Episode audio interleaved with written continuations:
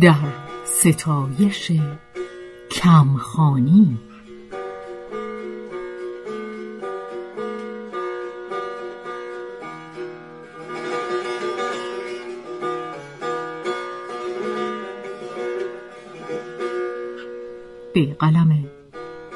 سلطانی.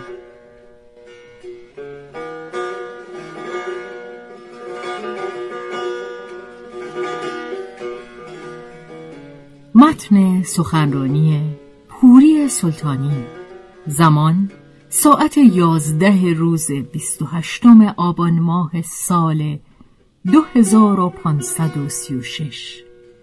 هزار و سیصد و پنجاه و شش. مکان کتابخانه ملا صدرای دانشگاه پهلوی شیراز.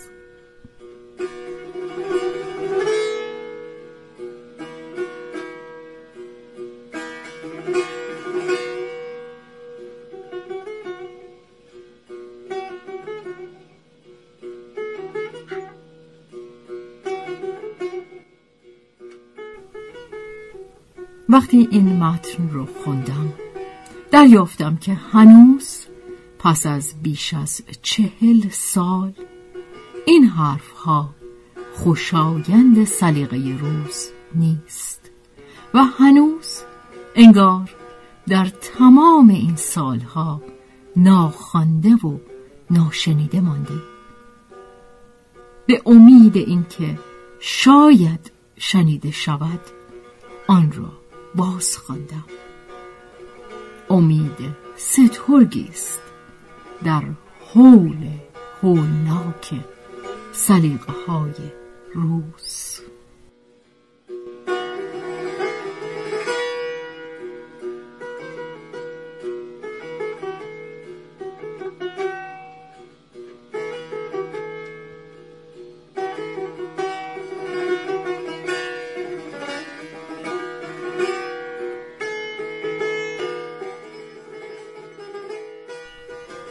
در ستایش کمخانی. سلام بر همه دوستان و بر همه خانم ها و آقایانی که امروز به مناسبت هفته کتاب اینجا جمع شدند وقتی از من خواسته شد که عنوان سخنرانیم را بدهم تردید داشتم چه بگویم. زیرا می ترسیدم آنچه در ذهن دارم خوشایند سلیقه روز نباشد. هفته کتاب است. همه از خواندن همه از کتاب همه از کتابخانه و همه از نشر و طبع و مطبوعات سخن می‌گویند. رادیو، تلویزیون، روزنامه ها، مجلات، سخنرانان، آقای پهل بود، آقای رضا جعفری صاحب امیر کبیر، آقای داریوش همایون همه از خواندن صحبت می کنند. آنقدر که حتی من کتابدار هم به امان میآیم و وقتی صدای سوزناک تبلیغاتچی را از رادیو میشنوم که از کتاب حرف می‌زند بی اختیار رادیو را خاموش می‌کنم. نمی‌دانم کدام یک از ما تو کنون زحمت این را به خود داده ایم که لحظه بنشینیم و به درستی بیاندیشیم. که این قوقا از برای چیست؟ شما که تبلیغ کتاب خواندن می کنید واقعا چه اصراری به این کار دارید؟ چرا باید کتاب خواند؟ برای اینکه با سواد شویم برای اینکه معلوماتمان بالا برود برای اینکه روشن فکر نما بشویم و بتوانیم وسیله‌ای برای فخر فروشی تحصیل کنیم برای سرگرمی یا برای وقت کشی؟ برای اینکه از گرفتاری های روزگار فرار کنیم؟ برای اینکه دنیای جدیدی را کشف کنیم؟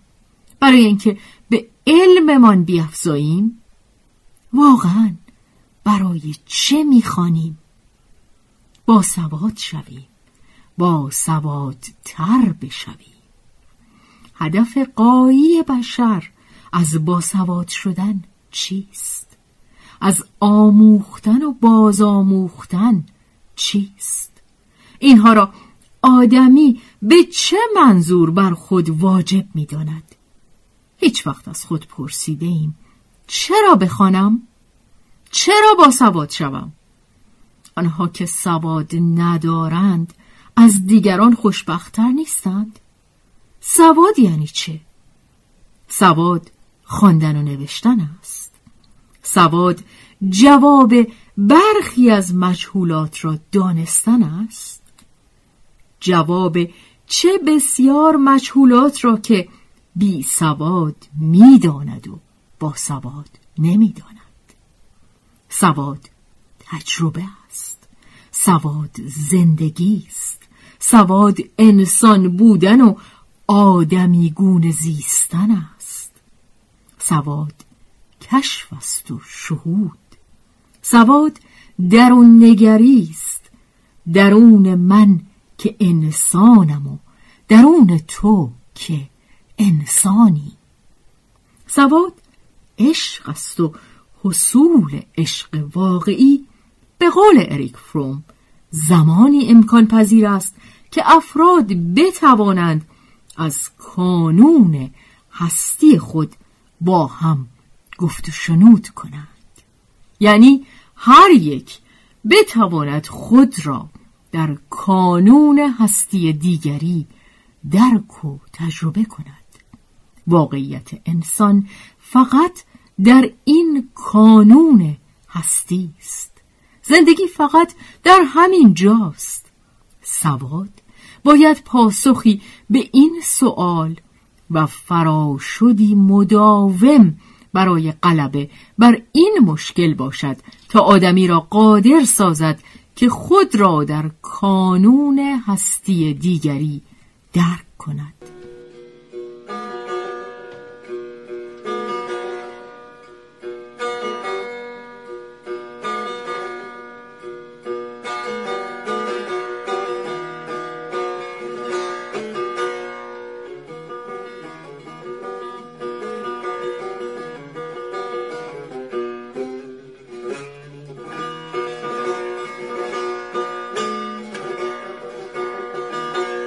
برای این منظور شخص باید اول خود را یعنی آن منی را که مولوی به آن اشاره می کند منی که کپرست و ریا فراموش کند. سواد باید عشق بیافریند و عشق فروتنی است. و آدم عاشق به همه آنچه انسانی و خوب است عشق میورزد. به کتاب به نقاشی به موسیقی به علم و به آگاهی. نمی شود گفت من فلانی را دوست دارم ولی از دیگران متنفرم از بشر بیزارم. اینها عشقهایی است که به قول مولانا از پی رنگی بود. این عشق آدمهای مصنوعی است که همان گونه که همدیگر را و خود را نمی‌توانند دوست داشته باشند خدا را هم نمی‌توانند دوست بدارند. ارمغان سواد امروز پرورش همین آدمهای مصنوعی است. آدمهایی که از خود بیگانه اند و با طبیعت قطع رابطه کرده اند و تلاش آنها منحصرا وقف به چنگ آوردن آسایش مادی و کامکاری در بازار شخصیت شده است. در هفته کتاب از خواندن زیاد حرف می‌زنیم خواندن امروز همان گونه تبلیغ می شود که کالاهای تجارتی در رادیو و تلویزیون. ملاک همه چیز کمیت است نه کیفیت. زیاد پول داشته باشیم زیاد بخوریم زیاد بنوشیم لباس زیاد داشته باشیم زمین زیاد داشته باشیم کتاب زیاد داشته باشیم. بهترین ناشر ناشری است که تعداد کتابهای منتشر شدهش بیشتر باشد. روشنفکر به کسی گفته می شود که زیاد خوانده باشد. ملاک ارزشیابی در عالی ترین مدارج دانشگاهی کسرت انتشار است و کسرت سابقه کار. این است که آدمها حتی استادان دانشگاه ها برای کسب مقام و شخصیت و به دست آوردن اعتبار بیشتر در سوپرمارکت روز مدام می نویسند اینکه چه می نویسند مهم نیست. فکر می کنید از حدود 2500 کتابی که در سال در ایران منتشر می شود چند تای آنها؟ واقعا اندیشه جدید. فکری اصیل و هوشمندانه را عرضه می دارند. خیال نکنید این خاص ایران است. در غرب هم همین گونه است. در واقع این ارمغان غرب است که به ما رسیده است.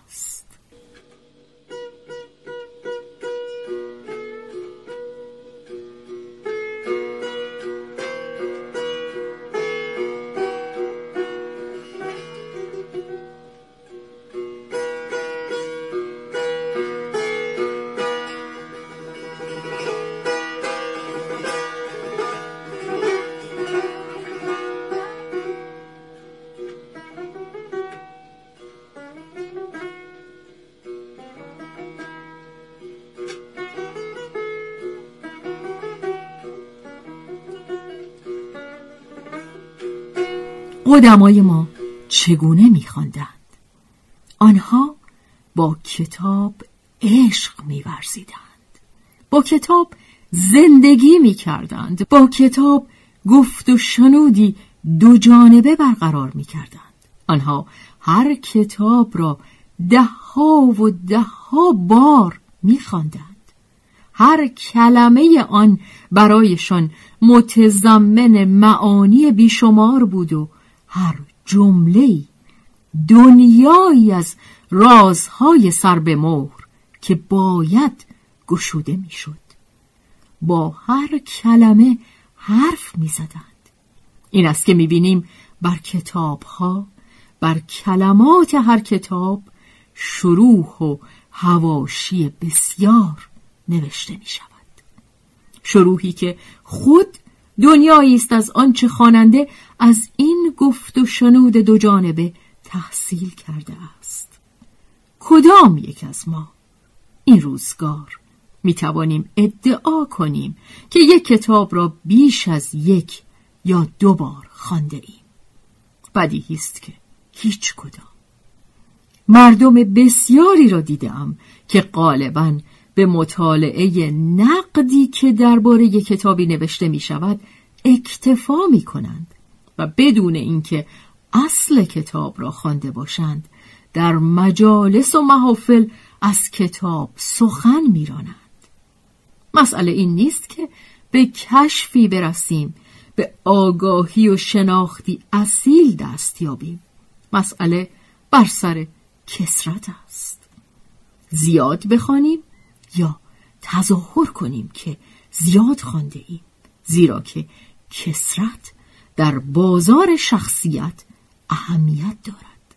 زیرا انسان با خودش با هم نوعش و با طبیعت بیگانه شده است و انرژی حیات خیش را چون نوعی سرمایه گذاری تلقی می کند که باید با آن بیشترین سودها را به چنگ آورد. به زبانی دیگر زندگی هدف دیگری جز حرکت اصلی جز مبادله عادلانه و لذتی جز مصرف کردن ندارد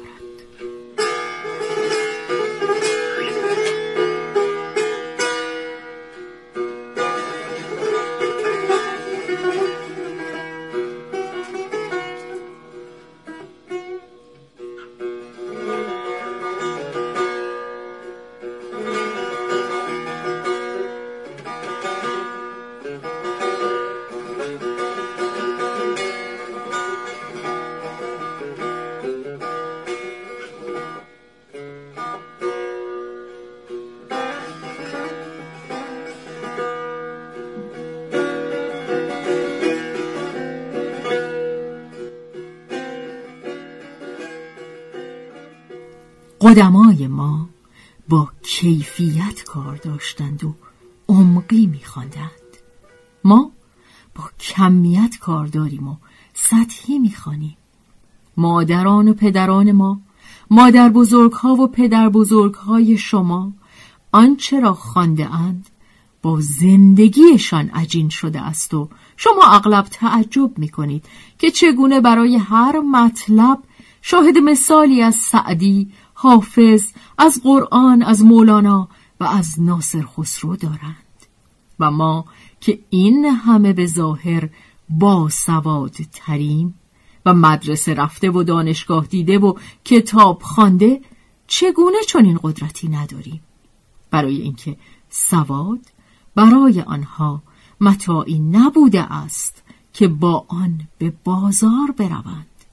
سواد زندگیشان است.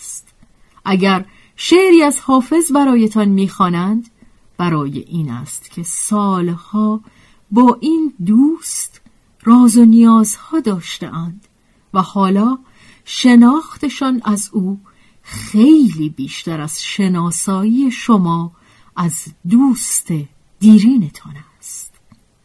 این است که وقتی بیتی را شاهد مثال میآورند در واقع حرف دلشان را می‌زنند. منتها به زبانی زیباتر. درست همانند اینکه جزئی از تجربه خاصی از زندگیشان را برایتان نقل می کنند.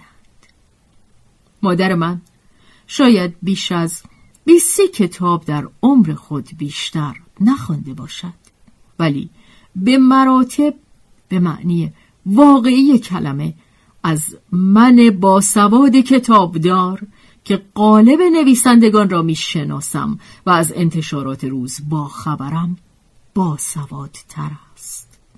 بی جهت نیست که امروز رادیو تلویزیون این چونین کعبه آمال همه شده است و شما در دور افتاده ترین دهات این مملکت که هرگز راهی به دیاری نداشته است صدای رادیوی ترانزیستوری را میشنوید. تلویزیون هم. شکر خدا اکنون همه جاگیر شده و در اقصا نقاط رخنه کرده است. این جعبه جادویی نه تنها به اتاقهای خواب من و شما در شهرهای بزرگ و پر دقدقه تهران و شیراز راه یافته بلکه بر خلوت و سکوت تنها اتاق دهنشینان نیز چنگ انداخته است. آری مظاهر تمدن همه جا را مسخر کرده است. بدان مباهات کنی. همه اینها به این دلیل است که سواد امروزی سطح را جانشین عمق و تصنع را جانشین اصیل کرده است.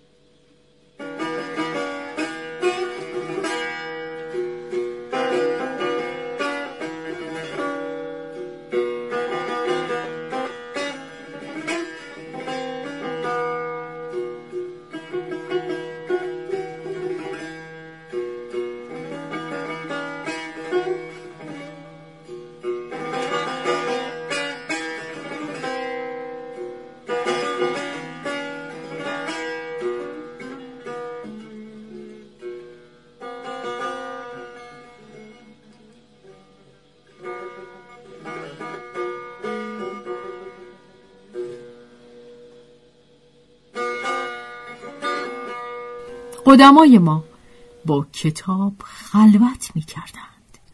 حافظ قرآن را حفظ می کرد. نه اینکه بنشیند و آن را توتیوار به حافظه بسپرد. آنقدر با آن گفت و شنود داشت.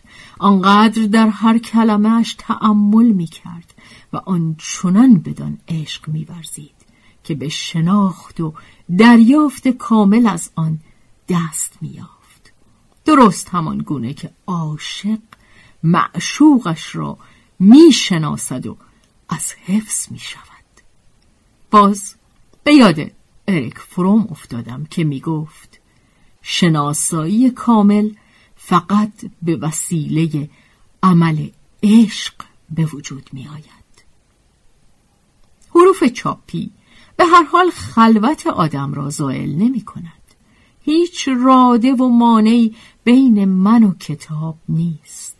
همان گونه که عاشقی می‌تواند صد بار به روی چشم معشوق دست بکشد برای اینکه آن را در وجود خود احساس کند من هم می‌توانم یک سطر را صد بار بخوانم و باز باز گردم و دوباره بخوانم. فردا پس فردا و همین امروز هر چند بار که بخواهم آن را بخوانم و جوهر کلامش را درک کنم با تلویزیون شما چه می‌کنید؟ بگذریم از تصویر و رنگ و صداهای غالبا نازیبا و ناموزونی که همه خلوت شما را زایل می کند. هنوز جمله ای را نشنیده باید مواظب جمله بعدی باشید زیرا می‌دانید که یک لحظه قفلت صدا و تصویر را در فضا نابود می کند. همین استراب و نگرانی متاسفانه امروز در همه مظاهر زندگیمان هست و باعث می شود که نه از آن جمله چیزی دریابیم و نه از جمله بعدی درست مثل زندگی امروز که در آن آدمی هرگز حال را کشف نمی کند. یا در اوهام نامشخص گذشته زندگی می کند یا در رویای آینده. کیست که امروز این بیت مولوی را بخواند و از خود شرمنده نشود؟ ما درون را بنگریم و حال را نی برون را بنگریم و قال را.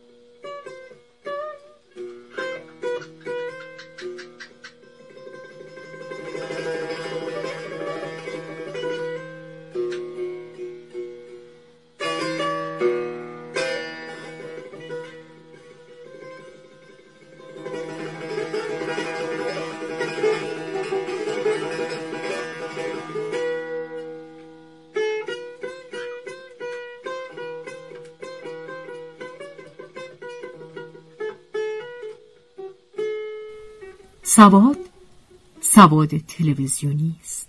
سواد روزنامه ای و سواد زن روزی. تمام مطالب روزنامه فقط برای یک روز معتبر است و بعد از آن هیچ میماند. تند بخوانیم تند بخوانیم که از اخبار روز عقب نمانیم. زیاد بخوانیم زیاد کتاب بخریم. چگونه بخوانیم؟ چه بخوانیم و چه می‌خواهیم از خواندن مطرح نیست. این است که در بازار غرب مسئله تندخانی مدروز می شود تدریس می کنند که به جای حروف کلمات و به جای کلمات سطور و به جای سطور اوراق را بخوانیم. تندخانی یعنی اینکه بتوان با یک نظر یک ورق را خواند.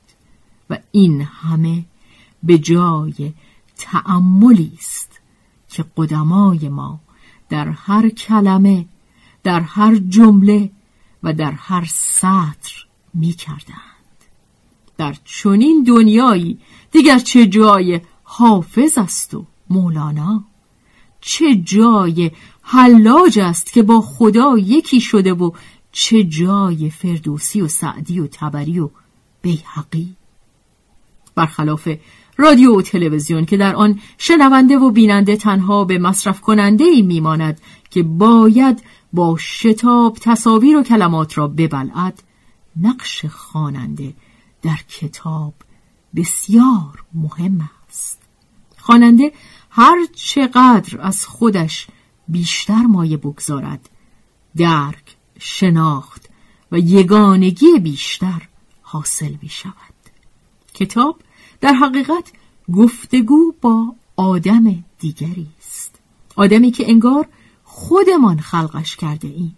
یعنی وقتی به درجه درک و شناخت رسیدیم آن وقت مخلوق خودمان می شود و از آن لذت می بریم. به عنوان مصرف کننده تلویزیونی هرچه سهلنگارتر و سرسریتر باشی مطلوبتر است.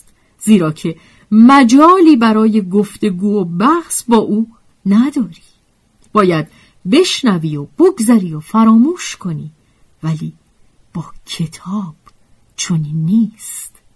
اگر جمله ای را نفهمیدی جمله بعدی تو را به مؤاخذه می کشد و ناچاری که در آن تأمل کنی و هرچه بیشتر با عشق بدان تأمل کنی بیشتر در میابی و بیشتر لذت می‌بری. حرف به درازا کشید. یک مطلب را ناچار باید توضیح بدهم که وقتی من از کتاب حرف می‌زنم منظورم کتاب های علمی نیست. کتاب پزشکی علم آدم را در آن رشته خاص بالا می‌برد. بگذاریم که این روزگار کتاب های علمی هم تکرار است و ازدیاد و کسرت به جای اصالت شامل این گونه کتاب ها هم شده است ولی به هر حال بحث امروز من در مورد کتاب های علوم انسانی است کتاب هایی که در مقابل علم به آدمی فرزانگی می دهد. باز به یاد حرف مادرم افتادم که همیشه می‌گوید عالم شدن چه آسان آدم شدن چه مشکل.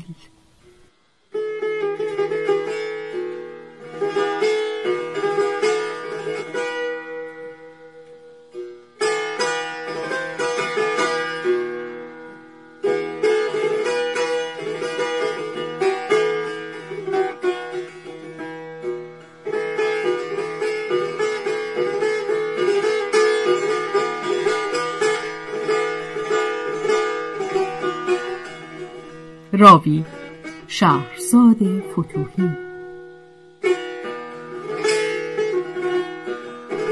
تنظیم مجتبا میرسمیعی.